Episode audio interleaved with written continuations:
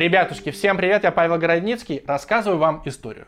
Совсем недавно я опубликовал у себя в паблике во ВКонтакте опрос. Я спросил у подписчиков, за что конкретно вы так не любите Станислава Черчесова. Я получил кучу реплаев, причем фактурных, адекватных, хорошо и вежливо сформулированных, но все равно удивился, насколько же у людей короткая память. Чтобы осознать роль Черчесова в истории сборной России, нужно сравнить его с предыдущими тренерами этой сборной. Чем мы сейчас и займемся. Но для начала бейте в колокольчик, подписывайтесь на канал и ставьте лайк или дизлайк. Что вы хотите, то и ставьте.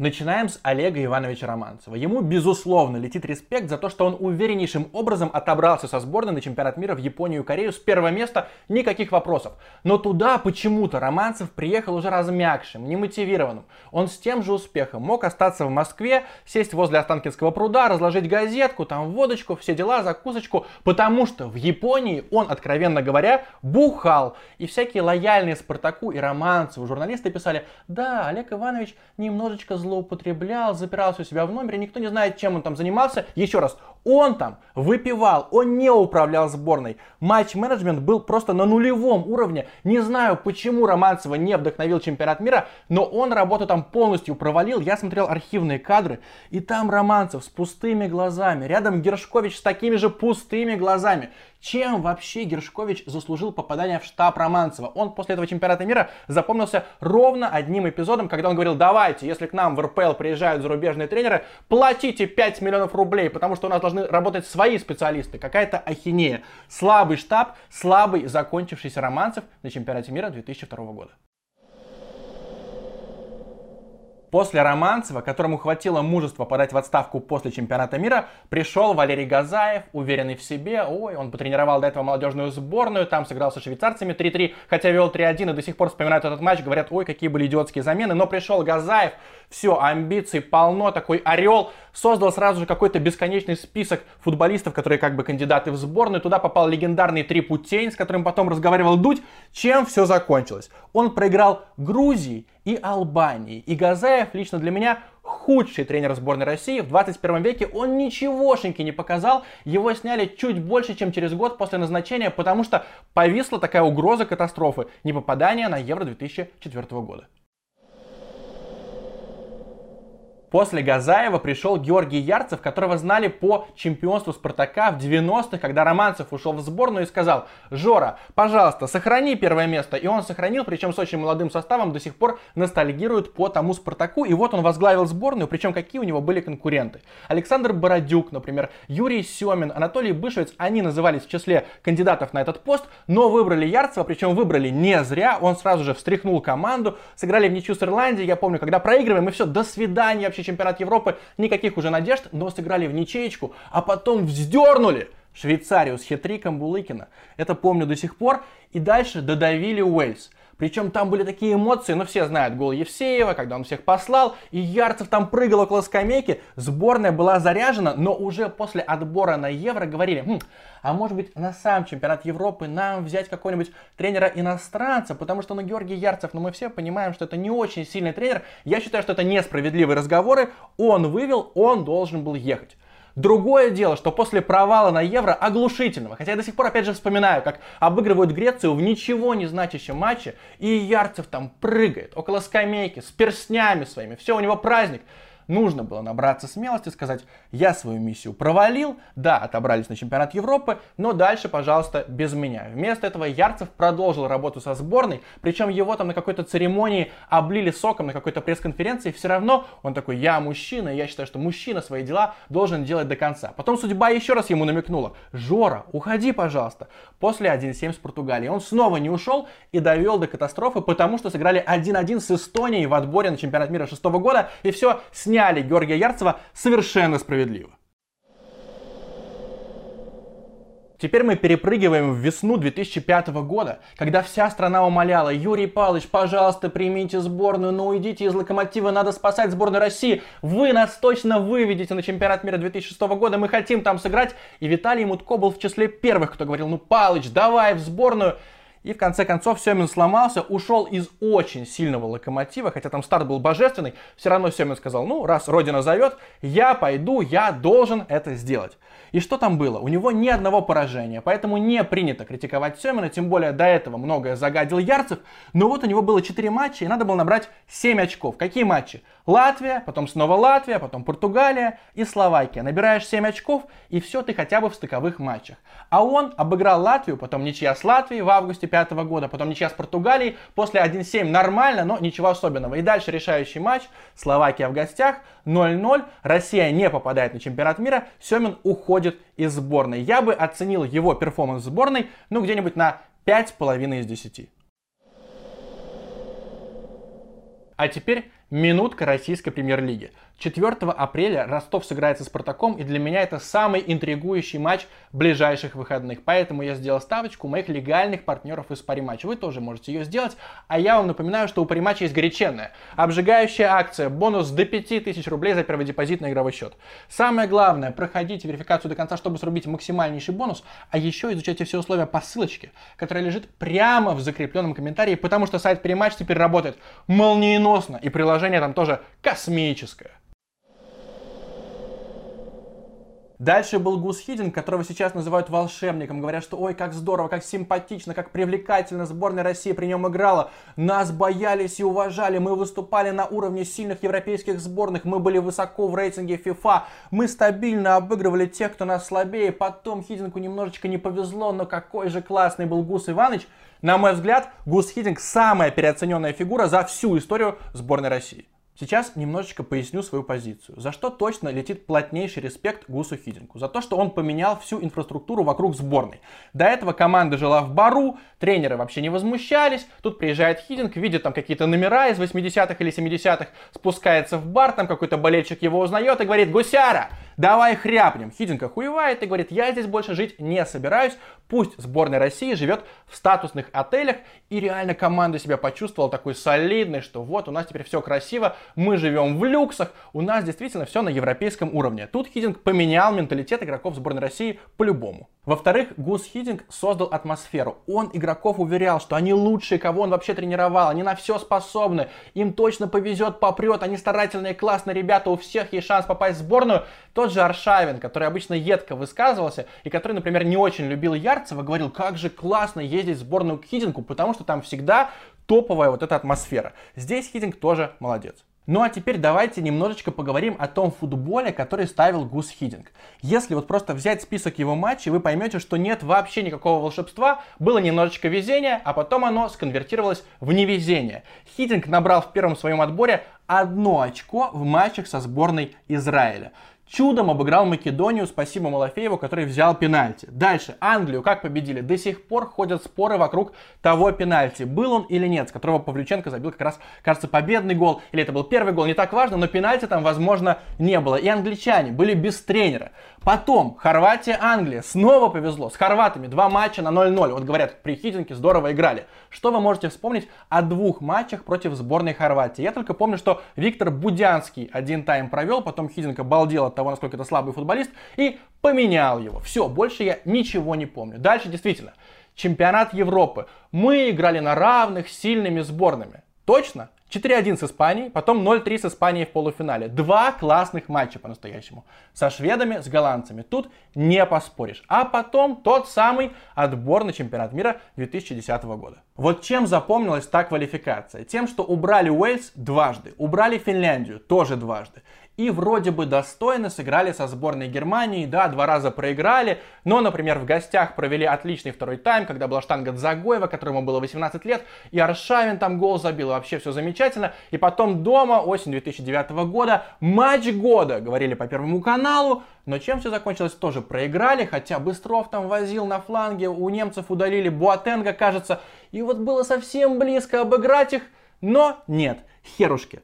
Я проконсультировался с Михаилом Бирюковым, это главный по немецкому футболу на сайте eurosport.ru. И вот что он мне сказал. Между Евро 2008 и Чемпионатом мира 2010 Германия была жутко уязвимой. Это был подходящий момент, чтобы ее ударить. Вот что такое Германия в 2009? Это примитивный Швейнштайгер на фланге, статичный центр обороны с вялым Медзельдером и ворота без Нойера, а еще возрастной и безыдейный центр поля во главе с увядающим Балоком, которого Лев боялся выгнать.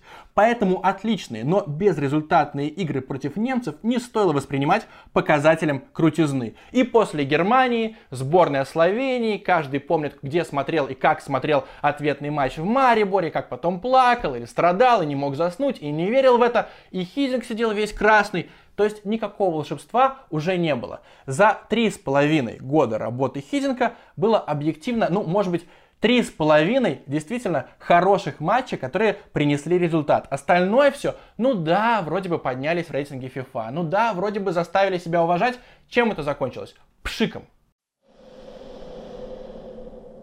Потом был Дик Адвокат, и у него была, вероятно, самая сильная сборная России в истории, поэтому непонятно, как оценивать период Адвоката с одной стороны.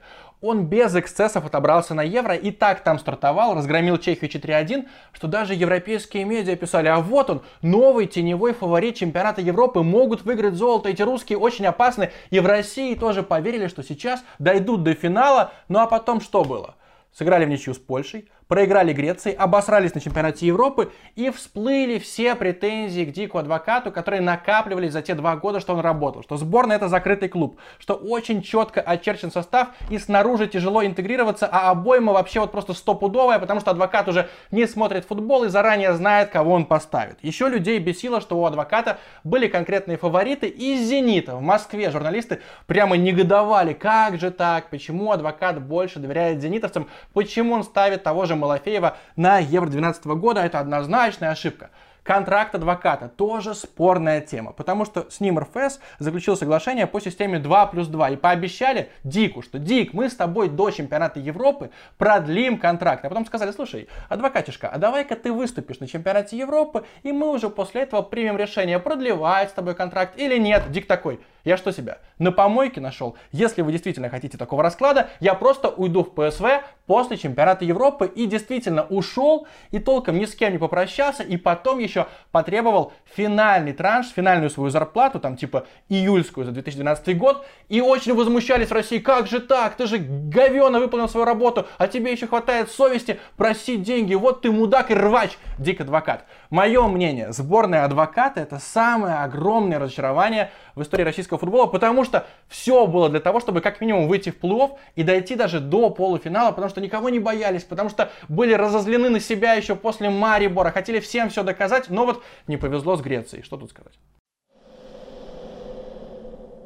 Когда пришел Фабио Капелло, я был воодушевлен, потому что мне было вообще плевать, сколько ему заплатят. Я знал, что ему похеру на всех, он будет брать кого хочет, и с ним не поспоришь, потому что он весь такой авторитарный, у него всегда есть аргумент, а если у него нет аргументов, он скажет, я не буду вам это объяснять. И еще потому, что Капелло чем славился? Тем, что он круто ставит оборону, а у сборной России всегда были проблемы с защитой, но вот придет Фабио и будет надежная игра, и поначалу так и было, потому что обыграли португальцев, сдержали Роналду, я подумал, хм, мы сейчас попадем на чемпионат мира, и там можем пошуметь шуметь, не пошумели, не вышли из группы и после чемпионата мира в России работал как будто бы другой Фабио Капелло. Что же случилось с Фабио после чемпионата мира? У меня есть две теории, две версии, почему он так поплыл.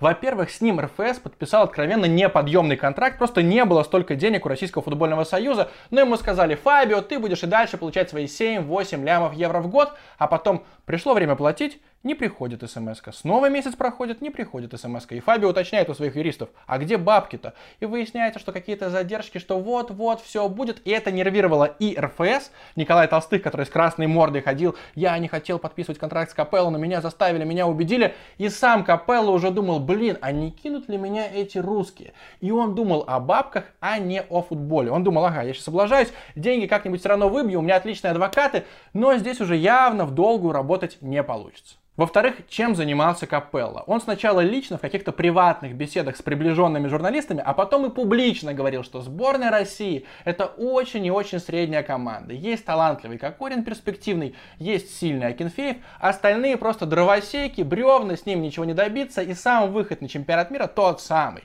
Это уже здорово, на большее можно не рассчитывать.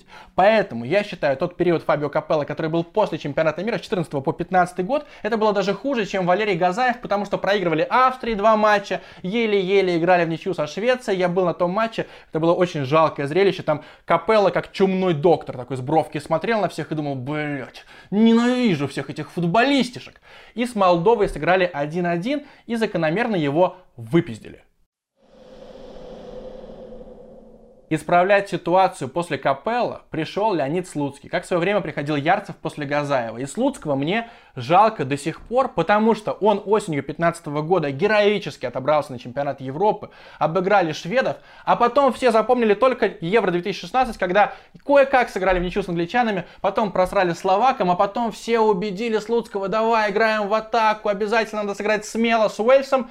Закончилось это все чем? 0-3 и тот самый highlight, когда Федя Смолов побежал за Гаретом Бэйлом и сразу понял, зря я за ним, короче, побежал и Слуцкий, сидел на скамейке, чуть не плакал, орал от бессилия, потому что все, уже было ни хера не сделать. И говорят потом, ой, Слуцкий обосрался в сборной. Нет, он не обосрался. Он сначала эту сборную спас, без него сборная не сыграла бы на Евро, потом действительно выступили довольно погано. Ну а затем, после Слуцкого началась эпоха Черчесова, и тут понятно, какие теги, Кубок Конфедерации, товарищеские матчи. После матча, например, с Бельгией хотели Стаса убрать, но все-таки он сохранил свою должность. Мутко за него вписался, потом домашний чемпионат мира, четвертьфинал, Стас герой, потом две запоротые Лиги наций. Но здесь не будем погружаться в нюансы. Я для начала скажу, что для меня необъяснимо в фигуре Стаса Черчесова. Во-первых, его милитари заходы, они меня слегка коробят, потому что, помните, как Стас отдавал честь Дзюбе? Как он говорил после вылета от Хорватии, все, мы дембельнулись. Как его СММщики опубликовали картинку, вы все ее помните, на 9 мая, где в образе каких-то военных Смолов, Головин, Черчесов, это было просто ужасно, это вообще и близко не мое. По мутным людям в обойме я тоже согласен. Но и Штеттер, Жиров, Рауш, как будто бы Черчесов хочет засветить игроков сборной и потом получить комиссию. Но, по-моему, эта схема, кстати, балканская изначально, не совсем работает, потому что, например, есть Кокорин, он хорошие контракты получает и без того, что он играет в сборной России. Он в ней не играет. И есть, например, Нойштеттер, которого кое-как потом пристроили в Динамо, но вряд ли Черчесов на этом хорошо срубил бабла. По-моему, этот механизм уже протух. Третья моя претензия, когда Стас Черчесов начинает рассказывать о продвинутой статистике и, например, о спринтах, я думаю, боже мой, неужели этот человек правда тренер? Потому что там аргументация уровня человека, который впервые в жизни зашел на сайт типа Хускорда в каком-нибудь 2012 году и такой, ого, здесь же все видно, ага, вот у защитника много отборов, значит он хороший защитник, а вот здесь, здесь у форварда много спринтов, значит он классно много бегает, он отличный нападающий. Примерно такая логика, когда Стас начал затирать про спринты, я подумал, боже мой, хорошо, что на самом деле сборную тренирует не совсем он. Ну и последний явный минус, который вижу я, напряженнейшие отношения с медиа, с журналистами. Если журналист не отлизывает жопу Стасу, то он будет очень агрессивно общаться, как будто с такой бычкой. Что делать в этой ситуации? Я предлагаю на все интервью с Черчесовым отправлять женщин. Потому что вот, например, Ульяна Владимировна поприветствовала Черчесова, и посмотрите, как радостно он ей ответил. Доброе утро, Станислав Саламович.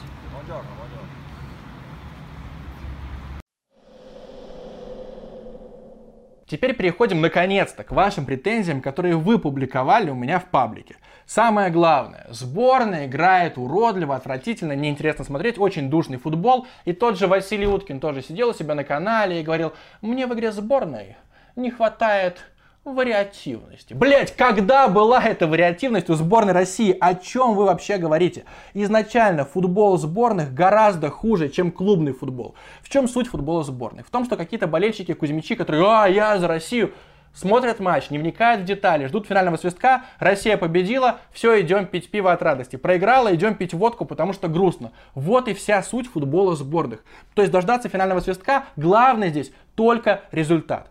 Я вспоминаю свой первый чемпионат Европы, 2004 год. Вот давайте просто пойдем по группам. Португалия играла нормально, Испания играла дерьмово, Греция играла в автобус, Россия играла ужасно, Англия играла более-менее, Франция играла отвратительно.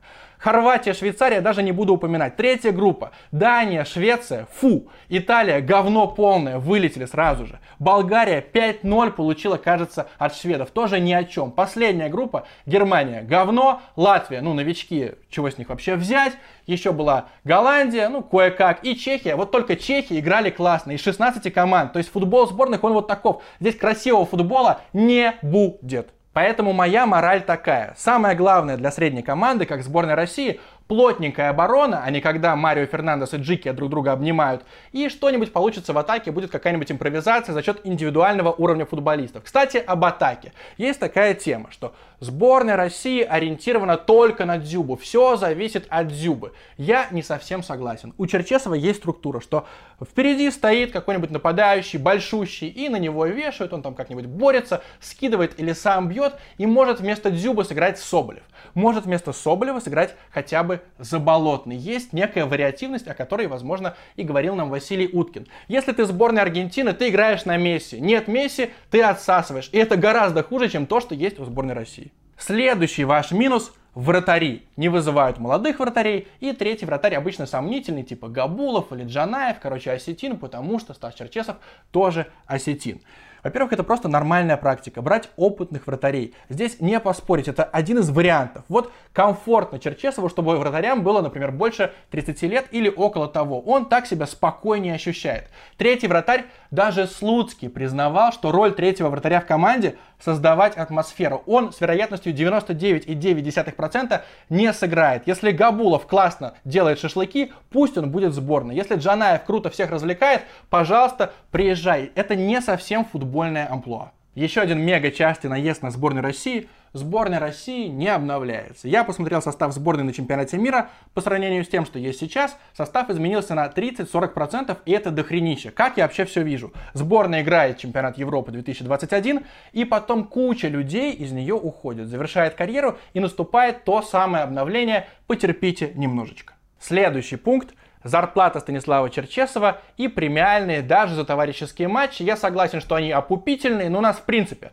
вот этот пузырь раздут до нельзя. Пузырь российского футбола, как государство тратит деньги на российский футбол, на профессиональный, это все в целом ненормально, а то, что у Черчесова дофига денег, ну, можно за него только порадоваться или погрустить, но ни в коем случае не завидовать. И вообще, я помню, как было у Капелла, по соотношению цены и качества Черчесов, согласитесь, точно не хуже, чем Фабио Капелло. Ну и финальная претензия, кстати, довольно оригинальная. Черчесова винят в том, что он потребовал, чтобы чемпионат России закончился в середине мая, то есть на неделю раньше, чем заканчиваются чемпионаты в какой-нибудь Англии, в Испании, в Германии. У нас там 15 мая, у них 22. И из-за этого чемпионат России стартовал еще зимой, играли на убогих полях, все, чтобы Стасику было хорошо, но вы же сами хотите, чтобы Головин играл вместе с Мирончуком, чтобы они сыгрались, нужны не три дня сборов перед какими-то матчами, которые там на неделе проходят, три игры и до свидания, а просто хотя бы 2-3 недели интенсивной подготовки, чтобы эти люди могли сыграться, а не просто как в футбольном менеджере мы ставим здесь Головина, здесь наверх ромба Миранчука и, пожалуйста, ребята, творите, это так вообще не работает. Вывод на самом деле такой, что вы сейчас сразу же долбанете по кнопочке дизлайк, но, к сожалению, Черчесов лучший российский тренер, который работал со сборной России в 21 веке. У него есть хороший крупный турнир, пусть он туда и не отбирался. У него есть попадание на чемпионат Европы, и сейчас более-менее стартовали в отборе на чемпионате мира, по крайней мере, не хуже конкурентов. Кто из российских тренеров был лучше, чем Черчесов? Никто, он с отрывом лучший. А вообще, конечно, Гус Хидинг был как минимум на уровне Черчесова, но я повторяю, ему очень сильно перло, и у него была сборная просто сильнее. Игроки были лучше, чем у Стаса Черчесова Черчесова, с этим ничего абсолютно не поделать. Почему классно, что сборная России проиграла Словакии? Потому что если бы сборная России выиграла три первых матча отбора, было бы 9 очков, был бы какой-никакой отрыв, а потом сборная России обосралась бы на чемпионате Европы, Стас бы сказал, ну да, бывает, я хочу продолжить работу со сборной, потому что у нас впереди цикл отбора на чемпионат мира, и мы попадем обязательно в Катар или в Катар. Сейчас отрыва нет, и если Россия проваливается на Евро, мы говорим «до свидания, Станислав Саламович, спасибо за чемпионат мира, но идите, пожалуйста, откисайте». И это замечательно и справедливо. Какие есть альтернативы у Станислава Черчесова? Я долго об этом думал. Есть ровно три фамилии. Валерий Карпин. Какой здесь самый очевидный минус? Сборная Карпина проигрывает, ты спрашиваешь, Валерий Георгиевич, а почему мы проиграли Словакии? И у него есть типичный ответ. Потому что они, блядь, сильнее. Это его любимая фраза. Сергей Симак. Это просто будет очень скучно. Результаты примерно как при Черчесове, но вот эти вот веганские пресс-конференции, никакого вообще интерактива нормального, никакого шоу, никаких запретных слов, полная тоска. И Курбан Бердыев. Говорят, вот Бердыев бы в сборной, да, навел порядок. Сборная играла бы еще автобуснее, и кого бы он туда брал? Я думаю, что вот он реально оживил бы Сашку Бухарова, который сейчас сидит одной рукой поедает сырники, а другой играет в покер. Он бы позвонил сказал, Саша, ты мне нужен, и Бухаров бы в свои 36 вернулся в сборную России, и все бы охреневали еще сильнее, чем это Антоши Заболотного. Что делать, если очень сильно бесит Черчесов, если он невыносимо бесит? Я объясняю, относитесь к нему не как к тренеру, а как к футбольному чиновнику. Он именно менеджер сборной России. Он толкает какие-то речи в раздевалке, он занимается просмотром матчей, но футбол ставит Мирослав Ромаченко. И Мирослав Ромаченко просто охуеннейший мужик по всем интервью, по всем видосам, по его странице на Фейсбуке. Это реально приятнейший дядя. Болейте за него. Не любите Стаса, пофиг, но Мирослав Ромаченко очень крутой. Мое почтение. Подписывайтесь на мой канал, ставьте лайки, дизлайки, пишите комменты. Чао!